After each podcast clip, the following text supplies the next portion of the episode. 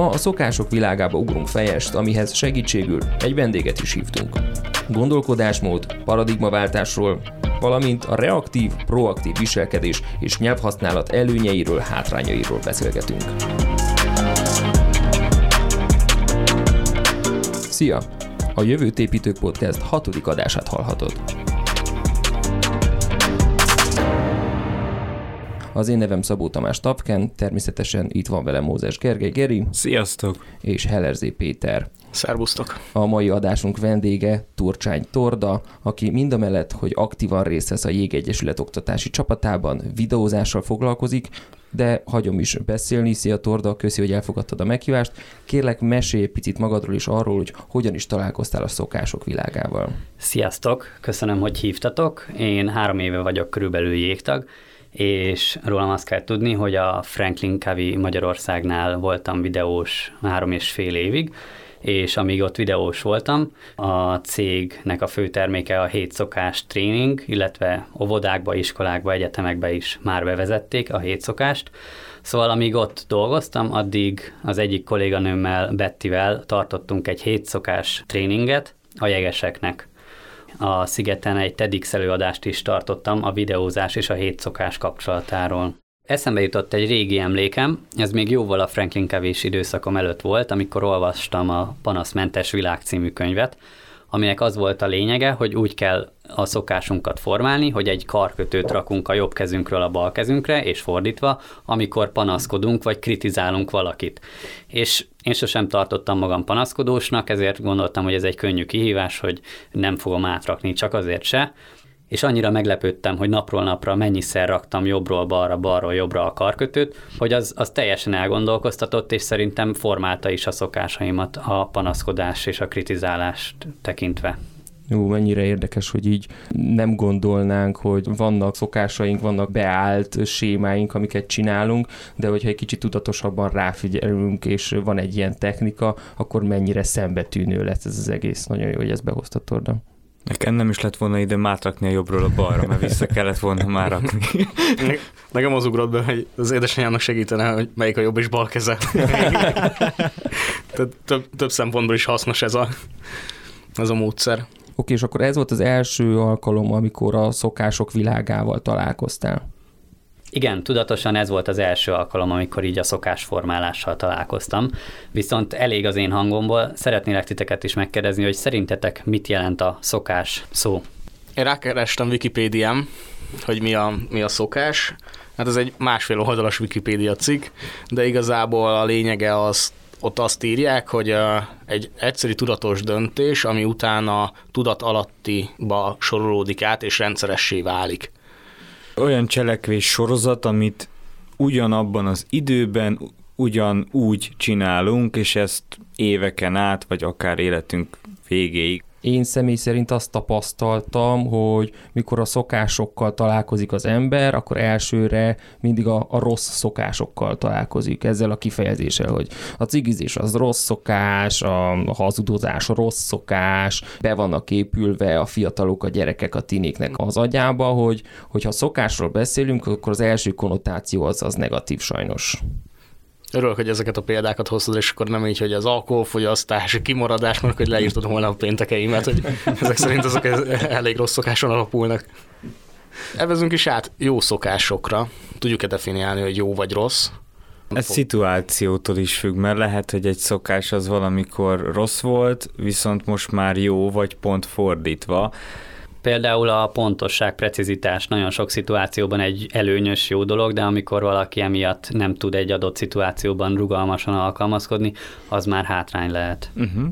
Ja, pontosság, hogy általában hogy mindannyian pontosak szoktunk lenni, kivéve a mostani podcast felvétel, ez ilyen nagyon belsős, tehát ezt ha most nem mondanám el, nem is tudnátok, de egy fél órás késéssel álltunk neki a, a felvételnek. Lényeg a lényeg, hogy itt vagyunk, és azt a szokást azt tartjuk, hogy minden hónap harmadik hétfőjén kijön az adás, úgyhogy ez lesz a hatodik adásunk. Rossz szokások, jó szokások.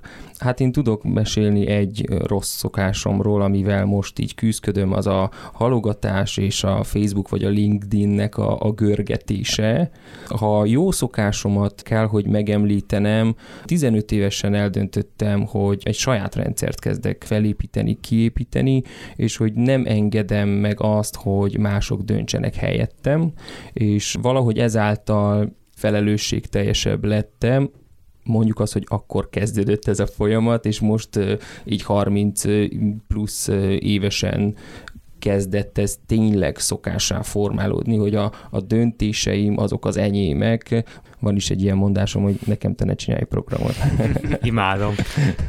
Imádom. Valamikor Nagyon sokszor már... halljuk. Igen, meg csak az a helyzet, hogy már az én szokásom már is kezd válni, mert volt, hogy tegnap írt nekem valaki valamit, és majdnem visszért, hogy nekem te ne csináljál a programot, csak visszatöröltem, mert tudtam, hogy ő ezt sértőnek venné, mert nem értené, hogy miről beszélek. Na várjatok, mi ezt a hét szokásba, ezt a mondatot kifejezetten tanítjuk.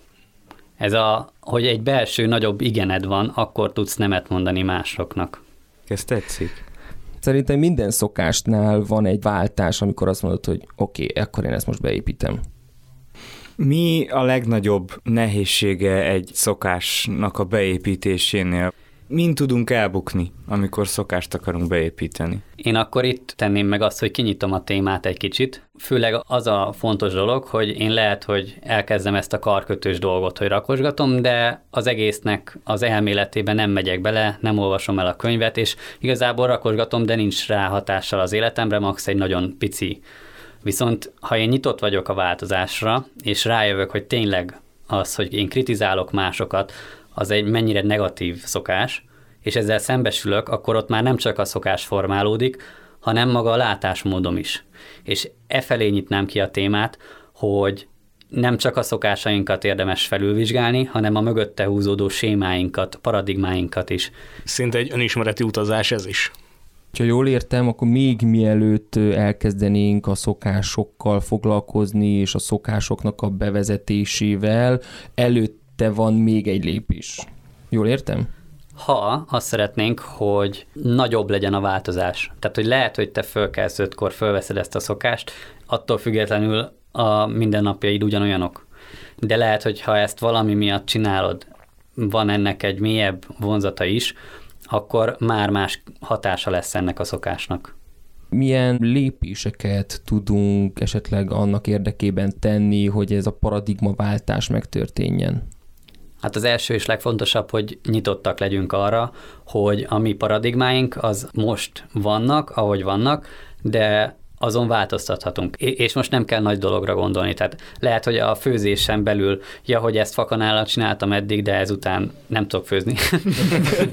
szóval, hogy, hogy ilyen nagyon apró dolgokban is meg tudjuk változtatni azt, hogy ja, hát ezt eddig így gondoltam, most már úgy fogom gondolni. És hogy tudom felismerni ezeket a paradigmáimat, tehát a hi- hiedelemrendszeremet, tehát hogy tudom magamat nyakon csípni, hogy oké, okay, hogy most ezt gondolom, erre van-e valamilyen varázskérdés, vagy bármi ilyesmi, amivel ezeket így tudatos szintre lehet hozni, hogy mit is kell valójában megváltoztatni? Lehet, hogy nem százszázalékosan erre a kérdésre fogok választ adni, és tőletek is kérdezem, hogy szerintetek minek a hatására változtathatunk a saját paradigmáinkon? Hát egy negatív élményén biztos. Hát vagy egy pozitív példa, hogy valaki teljesen máshogy csinálja, akkor azt tud inspirálni, hogy én eddig miért nem így csináltam. Uh-huh. Uh-huh. Mennyire látszik, hogy én a negativitásból indulok itt, meg a pozitivitásból. Ezt, ezt tetszik, két, két pólus ha látom azt, hogy milyen irányba szeretnék haladni, akkor ahhoz tudom igazítani azokat a tetteket, vagy azokat a szokásokat, amik jelen vannak az életemben, és lehet, hogy egy távolabbi nézőpontból tekintek rá, egy kertes házban lakjak a feleségemmel, a gyerekeimmel, de ahhoz nem biztos, hogy a délután kettőkor felkelés elősegíti a víziónak a megvalósítását. Nekem ez kicsit távoli célnak tűnik. Én úgy gondolom, hogy a szokásokat sokkal inkább egy ilyen közelebbi, hétköznapi dolgok változtatják meg, mint egy uh, egész életet befolyásoló cél, mondjuk. Hát mondjuk ebben mi különbözünk, Péter, végre valami. De itt olyan különbségről beszélünk, ami nem zárja ki egymást, tehát hogy kinek mi. Valakinek egy könyv, valakinek egy film, sőt, én magamon tapasztaltam, hogy néztem egy filmet, és annyira ilyen hideg kirázós élményem lett tőle, hogy annak hatása lett utána egy-két cselekedetemre, vagy a gondolataimra. Tehát velem ért egyet, hogy az aktuális dolgok tudják befolyásolni a szokásainkat. Tehát egy, egy film, ami után azonnal megváltoztatsz valamit. Egy könyv. És Tafkennel is egyetértek, hogy ez lehet egy életcél is, ami miatt akár én úgy döntök, hogy ma takarékosabb vagyok. Nekem személy szerint 2017-ben a Csillagok közt film, az Interstellar volt az, keddeste néztük meg a moziba, és szerda reggel úgy ébredtem fel, hogy Jesus. Leültem az íróasztalomhoz, és ilyen hat órán keresztül írtam, írtam, írtam, írtam, írtam, írtam, írtam, és eljutottam oda, hogy oké, okay, Tamás, te egy nagy senki vagy, de közben mégis bármit teszel, befolyásolod a világot. És ez így átfordította az agyamat, hogy azt, amit te teszel, az egy nagyon fontos dolog. Még úgy is, hogy te is senkinek érzed magad. És épp ezért azokat a döntéseket, amiket most hozok nap, mint nap, azt azért teszem, hogy azt a világot, amiben élek, azt remélem, hogy jobbá teszem azáltal a saját környezetemet, és aztán majd meglátjuk, hogy ez hova megy ki. Mit gondoltok arról a mondatról, hogy szokások egyelő én? Ez mennyire igaz, mennyire nem igaz? Szerintem nem. Szerintem sem. Szerintem amúgy igen. Először mi alakítjuk a szokásainkat, aztán a szokásaink alakítanak bennünket. Az eredményeim az elmúlt időszakból, azok a szokásaimnak a, az eredménye szerintem. Mi az is, amit nem sikerült elérnem, és az is, amit sikerült elérnem. Tehát mindegyiket vissza tudom vetíteni arra, hogy amit most elértem, azt mi befolyásolta pozitívan vagy negatívan. Hát csak, hogy ott kezdődött az idézet, hogy én befolyásolom a szokásaimat. Tehát, hogy akkor a szokásaim nem egyenlő velem, mert ha én úgy döntök, hogy változtatok a szokásokon, akkor változnak a szokásaim, úgyhogy én döntök úgy. Uh-huh. A Wikipédia cikk is pont ezzel kezdődött, hogy egy tudatos döntés, ami utána rutinszerűvé válik. Mi határozzuk meg, tehát az én határozom meg a szokásaimat, és nem fordítva, legalábbis alapszinten az, hogy utána rutin lesz, az, az már nem téged befolyásol, hanem mondjuk az életedet valamilyen szinten. Sokkal erősebb a meghatározásban az én, mint a szokás. Nagyon jó, akkor egy kérdést tennék fel.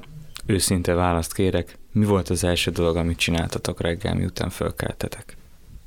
Az első dolog, amit csináltam reggel, kinyomtam a telefont, fogat mostam, arcot mostam, odaraktam a diótáját, amit most itten szürcsölök, adtam egy csókot a feleségemnek, Ez csak a negyedik.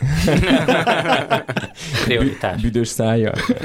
Jogos. Megvédted, megvédted, tetszik. És utána leültem, és elkezdtem a podcast adáson dolgozni. Még mielőtt elindultam volna, akkor kapcsoltam csak be a telefonomat. Hát már volt erről korábbi adásban szó.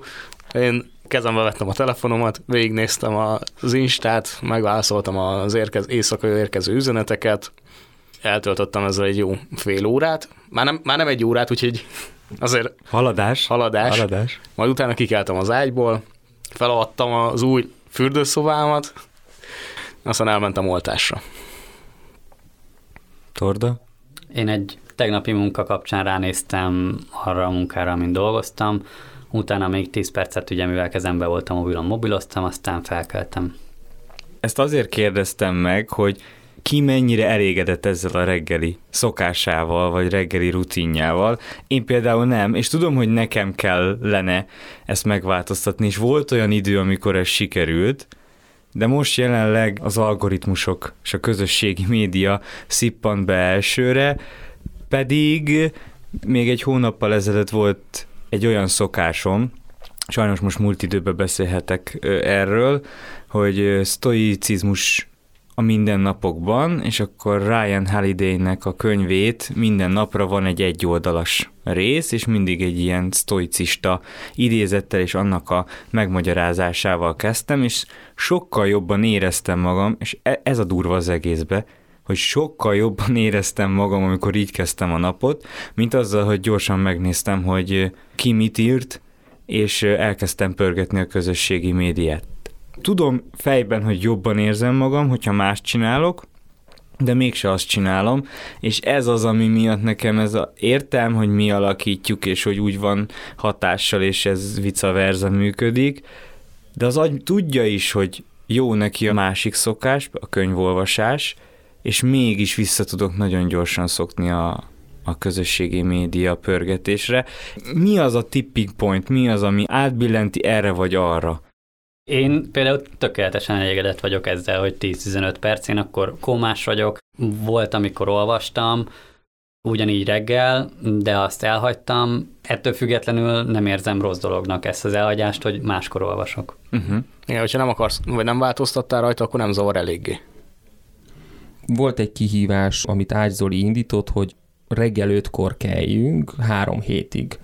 És azt nagyon élveztem, hogy oké, okay, kelek reggel ötkor, igazából 4.50-kor, akkor a közösség találkozik online, dumálunk egy kicsit, és aztán utána mindenki megy és csinálja a dolgát. És eh, ahogy lejárt a három hét, visszatekintve láttam én azt, hogy én sokkal produktívabb voltam, plusz három, három és fél órám volt a napból, viszont annyira elfáradtam és kimerültem, hogy nem tudtam folytatni, tehát nem volt bennem az, hogy hú, barátom, ez annyira jó volt, hogy ezt folytatni kell, mert jelen pillanatban a programjaim és az életem nem abban az ütemben halad, hogy én a reggeli 5 órás keléseket tudjam folyamatosan csinálni. Mert nekem a, a coachingjaim azok este vannak, a tréningek este vannak, és hogyha én 10 órakor, 11 órakor fejezem be a napomat, folyamatosan 4-50-kor keljek, azt nem tudom megcsinálni. Egy ideig jó volt, kihasználtam, és teljesen rendben van. De nem fogom én rosszul érezni magam, hogy nem tudok most ötkor kelni. Most nagyon szívesen kelek 9 órakor, meg 10 órakor, és nyugiban kelek, és nyugiban oldom meg ezeket a helyzeteket. Van egy ilyen a magyar nép lélekben az, hogy egy szokás az 29 alkalommal kell megismételni ahhoz, hogy tényleg a szokásoddá váljon. És hogy beszéljünk arról, hogy ennek van-e alapja, vagy ez csak tényleg egy ilyen közmondás? Én azt hallottam, hogy ez szokástól is függ, hogy mit, mit szeretnél bevezetni, és 29 től egészen 60, 70, egészen 120 napig is elnyúlhat egy szokásnak a bevezetése, attól függ, hogy milyen. Hát itt azt érdemes tudni, hogy tényleg nincs konkrét nap, de hogyha egy új szokást veszel föl, és azt fölveszed, az először furcsa vagy szokatlan lesz. Tehát, hogy most elmondanék szívesen egy nagyon jó példát, hogy én amikor a hétszokás képzésre mentem, akkor készült egy felmérés, a rokonok meg a kollégákkal kitöltettem, hogy én milyen vagyok. És hát mindenre jó eredményt kaptam, persze, kivéve az empatikus figyelemre. És akkor ez ott szöget ütött a fejembe, és elkezdtem gyakorolni, és volt nálam egy barátom utána, és hát elkezdtem kérdezősködni, és így rám szólt, hogy Torda, olyan furcsa vagy, most miért érdekel ennyire a szőlészet, mert, mert épp arról beszéltünk, a kertünkben meg van pár szőlőtőke, Szóval, hogy az elején tényleg nagyon furcsán jött ki, és innen eljutottam oda három év alatt, tehát ez például három év, hogy visszajelzésként megkapom azt, hogy milyen jó hallgatóság vagyok. Tegnap, amikor készültem az adásra, olvastam -e pont erről a témával kapcsolatban egy cikket, hogy most hány nap, most ez a 16, 21, 28, 60, és volt egy tök jó cikk, ami azt írta, hogy igazából még akár 14 nap is lehet, de 249 nap is volt, hogy egyetlen egy szokást, azt hiszem 62 ember vizsgáltak, egyetlen egy szokást valaki 14 nap alatt tette magáével, valaki pedig 249 nap után tudta, és itt reflektálnék vissza a Tafkenre, a 249 nap után csak azért sikerült neki, mert olyan élethelyzetben volt, ami miatt muszáj volt ennyi ideig csinálnia ezt a szokást, mert hogy nagyon távol volt a jelenlegi helyzetétől, míg a, a 14 naposnak pedig már amúgy ez elindult ezen az úton, csak még nem ért oda, és ő emiatt sokkal könnyebben tudta integrálni ezt a szokást. Úgyhogy szerintem is ez, ez élethelyzettől függ, és nincsen olyan mágikus szám szerintem, mert volt olyan szokás, amit én is egy hónap után, valamit meg több hónap után tudtam magamévá tenni. Kérdezném, hogy ismerőse az a what the hell effekt nektek? Ez igazából ez, ez egy ez szokásformálásnál szokták behozni, ez arról szól, hogy amikor megtörik egy szokásod, például mint nekem most ez az olvasós, sztoicizmusos könyvolvasás, hogy elkezdjük egyből magunkat bántani. Egy egyszerű példa, nem eszek csokit innentől kezdve. Amúgy ez tényleg igaz, három hete nem eszek csokit, de volt egy nap, amikor ettem. És ilyenkor jön be a what the hell effect, hogy azt mondja az agyad, hogy már egyszer ettél. Nem mindegy, what the hell, egyél még egyet. És onnantól kezdve egy megtöröd, mert egy belső monológon keresztül meggyőzöd magadat, hogy már úgy is mindegy. Úgyhogy egyél, ha már ettél egy csokit, egyél egy táblával, nem mindegy. És emiatt hosszú távon is megtörik ez a szokás. A szokás az nem úgy van, hogy van vagy nincs, hanem a mögöttes ember hozzá tartozik. Tehát épp ezért a Franklin Covey-ban akkor behozok egy modellt ide, van egy látom, teszem, kapom kör, uh-huh. és ott nem a teszem, nem a szokás változik először, hanem a látom. És uh-huh. az a paradigmáim hatnak ki arra, hogy én mit teszek a nap során. És az kihat az eredményre, ami utána, hogyha belekerülünk egy ilyen felfele tartó spirálba, akkor támogatja azt, hogy utána újra azt csináljam, és hogy továbbra is azt gondoljam az adott helyzetről, hogy helyes volt, hogy megváltoztattam a paradigmámat, ami által ugye megváltozott a szokás. Ez nagyon-nagyon tetszik, ez a látom, teszem, kapom lépés sorozat, mert tényleg nagyon nehéz megtenni bármit is, hogyha előtte nem látom, hogy ez nekem miért lesz jó. És Nekem személy szerint azért kell egy vízió, egy nagyobb kép, ami fele haladok, mert én azt látom, előttem van, tudom, hogy azokat a dolgokat, amiket teszek, az azért történik. És lehet, hogy nem az a kép fog megvalósulni, de legalább el vagyok indulva valamilyen úton, és épp ezért nagyon jó dolgokat kapok az életembe. Az egyik mondatodban mondtad a nehéz szót, amiről az jutott eszembe, hogy szokást felvenni nehezebb, vagy letenni egyet? Erről mit gondoltok? Egy jó szokással megállni nagyon könnyű, például az olvasás. Lehet, hogy benne van a what the hell effekt is. Egy rossz szokást kikapcsolni, az tudti biztos, hogy nehéz. Én hallottam valami olyasmit is, hogy szokást nem leállítani kell, hanem kicserélni. 24 óránk van egy nap, szóval hogyha egy mondjuk például a futást föl akarjuk venni, akkor ott a Netflix meg kidobódik. Mindenképp a Netflix-el kell cserélni. Példa. A leszokás volt nekem is a fejemben, hogy édesapám most már körülbelül 20 éve nem dohányzik. Mai napig azt mondja, hogy ő nem leszokott, hanem ő abba hagyta. És hogy mai napig az van, hogy tudatosan nem kér, mert ugyanúgy rá tudna gyújtani, ugyanúgy el tudná szívni, és hogy azért ez már lehetett kb. 20 év. Már 9 éve nem dohányzom, és ugyanúgy ezt vallom, hogy én nem leszoktam, csak én is abba hagytam, főleg úgy, hogy én egyik napról a másikra. Ő is ugyanígy csinálta. És nagyon érdekes volt, mert rengeteg félelmem volt. Például a kávé mellé cigi az alap, alaptörténet volt, és amikor leszoktam, akkor az elején nem mertem kávét inni. Mert hogyha iszok egy kávét, akkor majd kelleni fog a cigi, hiszen az egy berögzült rutin, és szerintem, ha felismerjük, hogy van egy ilyen félelmünk, és azt megfogjuk, hogy oké, okay, de mennyire valós vagy nem, hát megtaláltam szerintem életem legjobb magyarázatát, hogy a félelem mennyire irracionális, hogy én szoktam mondani, hogy annyira racionális a félelem, mint hogy a hajamba bele tud akadni egy denevér. És aki engem ismer, az tudja, hogy ez nagyon erős, mert ugye hát kopaszodom, és stb. Tehát, hogy tényleg ennyire irracionálisak a félelmek, és mindennel kapcsolatban. Úgyhogy amikor ezt így tudatos szintre tudtam hozni, hogy, hogy oké, okay, most attól félek, hogy iszok egy kávét, és emiatt rágyújtok. Ez egy rossz érzéssel tölt el, félelemmel, de úgy voltam vele, hogy jó, what the hell, és, és lefőztem a kávét, megittam, Persze ott volt az, hogy vágytam a cigarettára, de tudatosan azt mondtam, hogy nem, mert ez a kettő, ez amúgy külön van, csak az én agyam kötötte össze, és ilyen szép lassan változtattam. Hát Ettől függetlenül a környezetet megváltoztattam, és itt szeretném ezt behozni, hogy a környezet fontos-e a szokásformálásnál. Hát például a kávét az ugye cigi, kávé, terasz. És azzal, hogy kivettem a cigit, attól még volt félelmem, de hogy nem mentem ki a teraszra se, így már a hármas komponensből kettőt kiszedtem, így a kávé már elkezdett ilyen semlegessé várni, mert hogy kávé.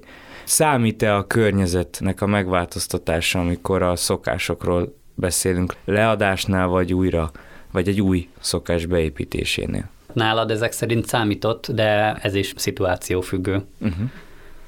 Amit meg szintén már volt róla szó, hogy minek a hatására változtatjuk meg, és hogyha a környezetünkből táplálódik az a szokás, akkor nehezebben rakjuk le. Az apukám példája ennek a, ugye az ellentéte a dohányzásról, amikor a testvéreimmel megszülettünk, ő akkor rakta le a cigit, utána élt még 20 valahány évet, és csak utána halt meg a dohányzás miatt, úgyhogy ez egy reklám, ne dohányozzatok de, de ő neki is az volt, hogy amíg nem voltunk mi, addig cigizett. Uh-huh.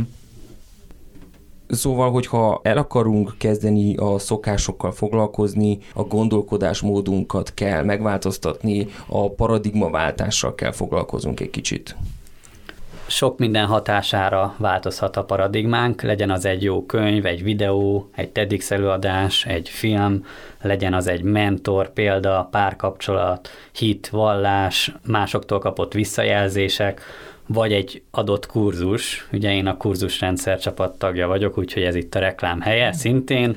Az Almási Kitti kurzus nagyon sok embernek elég nagy változást hozott, és az majd hatással lesz, vagy lett a szokásaira, meg a cselekedeteire is.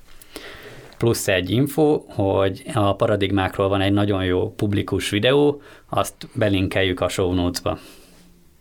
Tegnap, amikor kinyitottam Sonkavinak a kiemelkedően eredményes fiatalok hét szokása című könyvét, akkor vettem észre, hogy ott van ez a paradigma.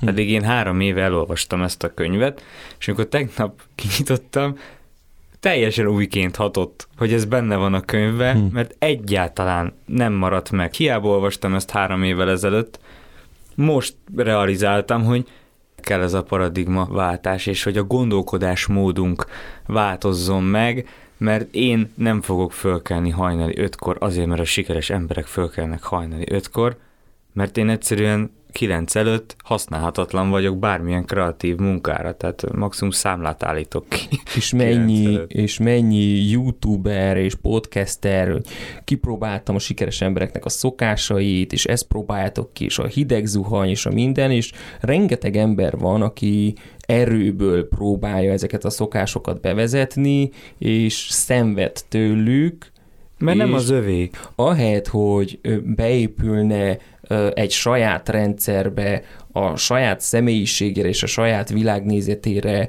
azok a szokások, amivel ő tényleg majd sikeres tud lenni, megpróbálja felvenni más embereknek a szokásait, mert ők ezáltal lettek sikeresek. És szerintem pont ezt a gondolkodásmódot kell megváltoztatni, hogy figyeld magad, nézd meg, hogy mik azok a rendszerek, ami neked működik, mi az a saját rendszer, amit te ki tudsz építeni, és az legyen az alap, és akkor arra szépen proaktívan tudsz tenni lépéseket. Ezzel teljesen egyetértek. Kiegészítve, Sean Kavinak és Stephen Kavinak a hét szokása szerintem azért jó, mert mindegyik egy gondolkodásmódnak egy, egy csírája. Tehát ez a légy proaktív, ez lehet az is, hogy valaki reggel ötkor kell, de lehet, hogy valaki, nem tudom, edz egy öt percet. Tehát, hogy maga a proaktivitás az mindenkinek mást fog jelenteni, és e, ezen a szokáson belül több szokást lehet kialakítani, és személyre tudjuk szabni saját magunkra, és igazából ez a hét szokás csak egy keretrendszer, ha jól gondolom. Igen, igen, ez egy nagyon jó felépített keretrendszer, és most akkor át is tértünk a következő témánkra, ami pedig nem más, légy proaktív. A proaktivitás mögött is, ez hiába egy szokás, ott van az a paradigma, hogy te vagy a felelős a saját döntéseidért, a saját reakcióidért, a saját életedért, és nem azt kell nézni, amire nincs hatásod, és arra mutogatni, hanem megkeresni azt, hogy hogy már pedig neked mire van hatásod. Tehát erre téged néztelek, ahogy a podcast kapcsán nézed a nézőszámot, és nem azt mondod, hogy hát ennyi a nézőszám, kész, hanem egyfajtában ötletelsz, és már vagy öt dolgot felsoroltál, hogy mi érdemes neked fejlődnöd. És nem azt, hogy hát ez a platform ilyen, nem kattintanak rá, ez van, hanem cselekedtél szerintem a proaktivitást le kell, hogy válasszuk a, a hatékonyságról, mert azt tapasztalom, hogy nagyon sokan ezt összekeverik, és jó, hogy ezt hoztátok be, hogy igazából a proaktivitás is egy gondolkodásmód. Itt most felkerestem, hogy mi a proaktivitásnak a jelentése, és azt írja, egy előre láthatóan cselekvő önmagáért és másokért felelősséget vállalást jelent és nagyon örülök, hogy behoztad ezt a felelősségvállalás szót, mert ez is egy döntés, hogy én úgy döntök, hogy erre a helyzetre így tekintek. És most kimondtad a kulcs szót, hogy mi döntünk. És ugye ez is szerepel a könyvben, hogyha jön egy inger, akkor arra mi valamilyen választ adunk, és hogy igazából ott, az inger és a válasz között ott vagyunk mi, van egy döntési szabadságunk, és azt szerint adunk választ, tehát átgondolva. És Peti, most kérnélek meg, hogy szemléltest, hogy milyen az, amikor az ingerre azonnal adjuk a választ zsigerből. Azok ilyen, ilyen mondatok, mint az a baj, hogy nem én vagyok a hibás, vagy például nincs más választásunk. És ezzel szemben, hogyha az inger ér minket, és mi átgondoljuk, hogy milyen választ szeretnénk adni rá, és utána adjuk a választ, akkor ilyen mondatok hagyhatják el a szánkat. Ez lesz a, a proaktív szóhasználat, nyelvhasználat, mikor átgondoltam, hogy mit akarok igazából, mit akarok elérni. Szerintem meg tudjuk oldani, vegyük számba a lehetőségeket, keressünk rá valamilyen megoldást közösen. Egészen más a csengése alapból a hozzáállás is. Tényleg egy ilyen felelősséget leveszünk magunkról a reaktívakkal, a proaktívakkal pedig pont, hogy vállaljuk.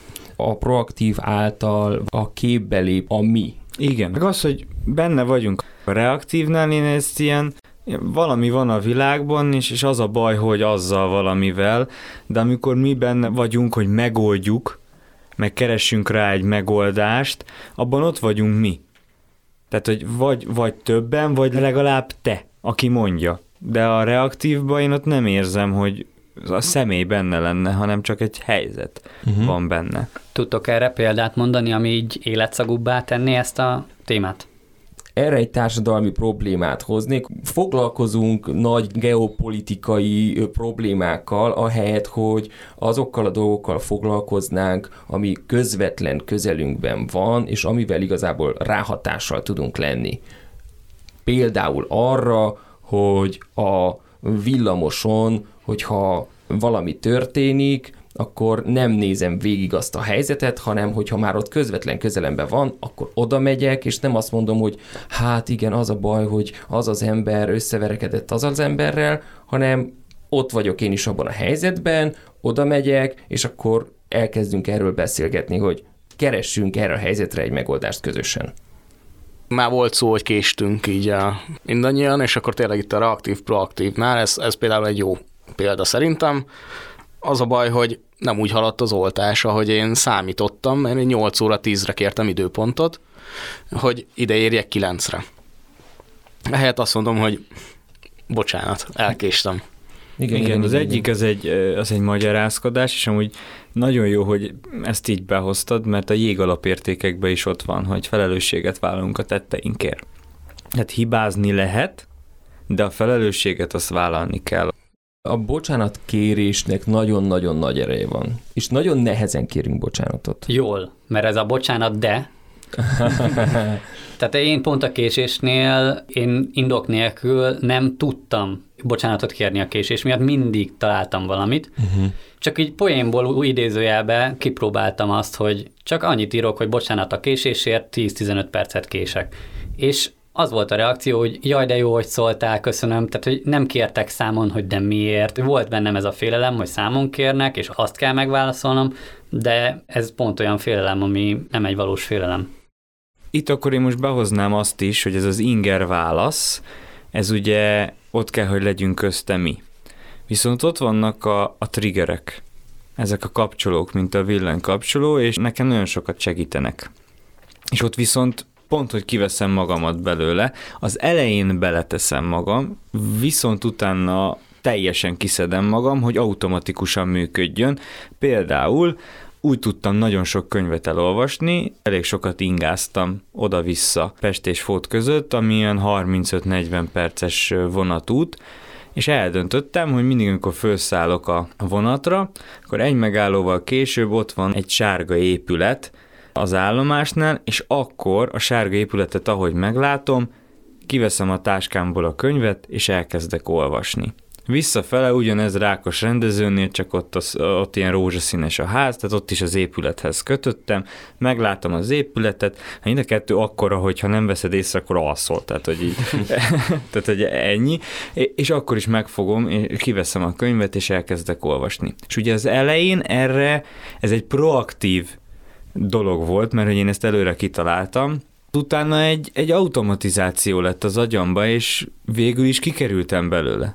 Illetve az volt proaktív, hogy nem azt mondtad, hogy nincs időt olvasni, hanem megoldottad, hogy legyen, és tudtad, hogy erre te hatással tudsz lenni.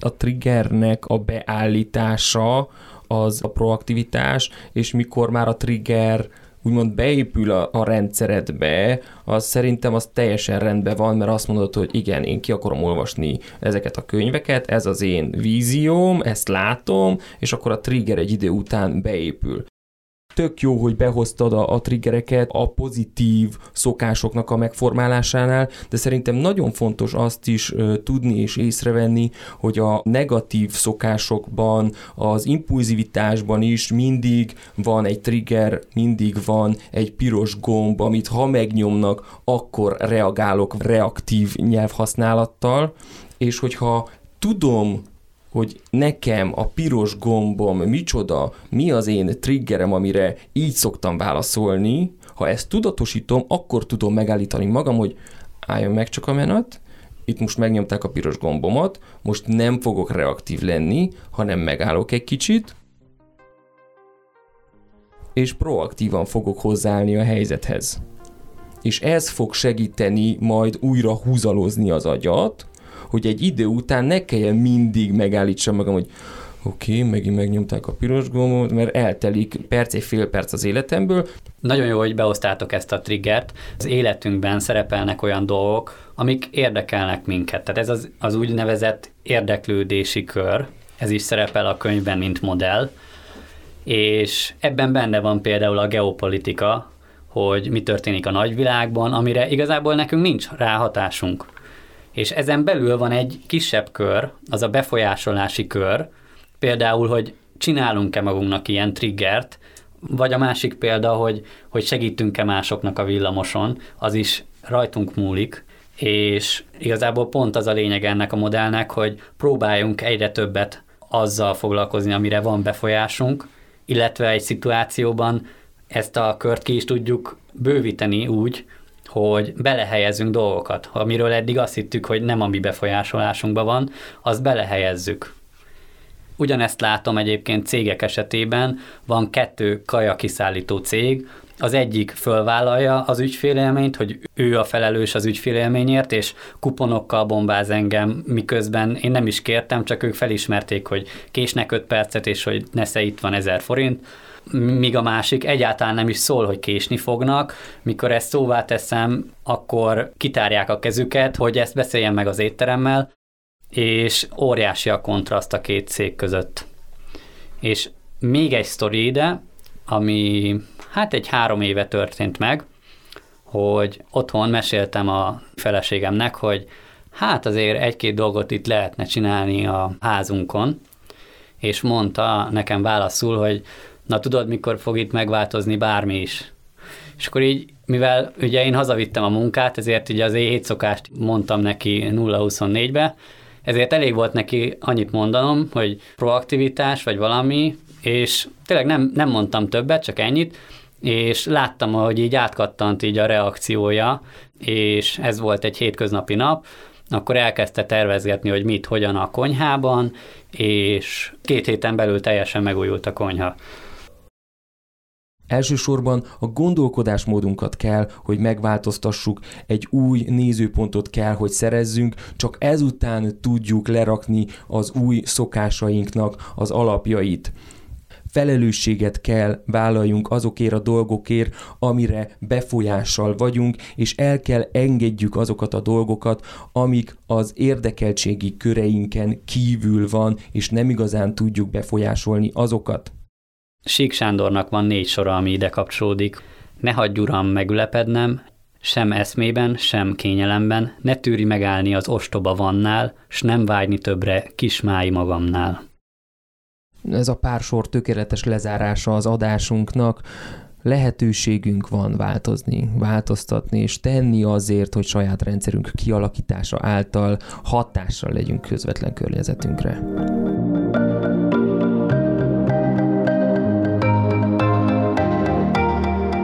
Jó volt hallani személyes példáitokat, és bízom benne, hogy a hallgatóink is elkezdik figyelni gondolkodásmódjukat, elkezdik felismerni paradigmáikat. Ne felejtjétek, megtaláltok minket a Jövőt építők podcast LinkedIn oldalunkon, a Spotify-on, Apple-on és Google platformokon. Köszönöm a beszélgetést Hellerzé Péternek, Szervusztok! Mózes Gerinek, Sziasztok! és köszönet Turcsány Tordának, hogy megosztotta velünk gondolatait. Köszönöm, hogy hívtatok, és hogy itt lehettem. Sziasztok! Külön köszönet az Eper Rádiónak, hogy itt vehetjük fel az adásokat. Én Szabó Tamás Tavken vagyok. Halljuk egymás legközelebb is.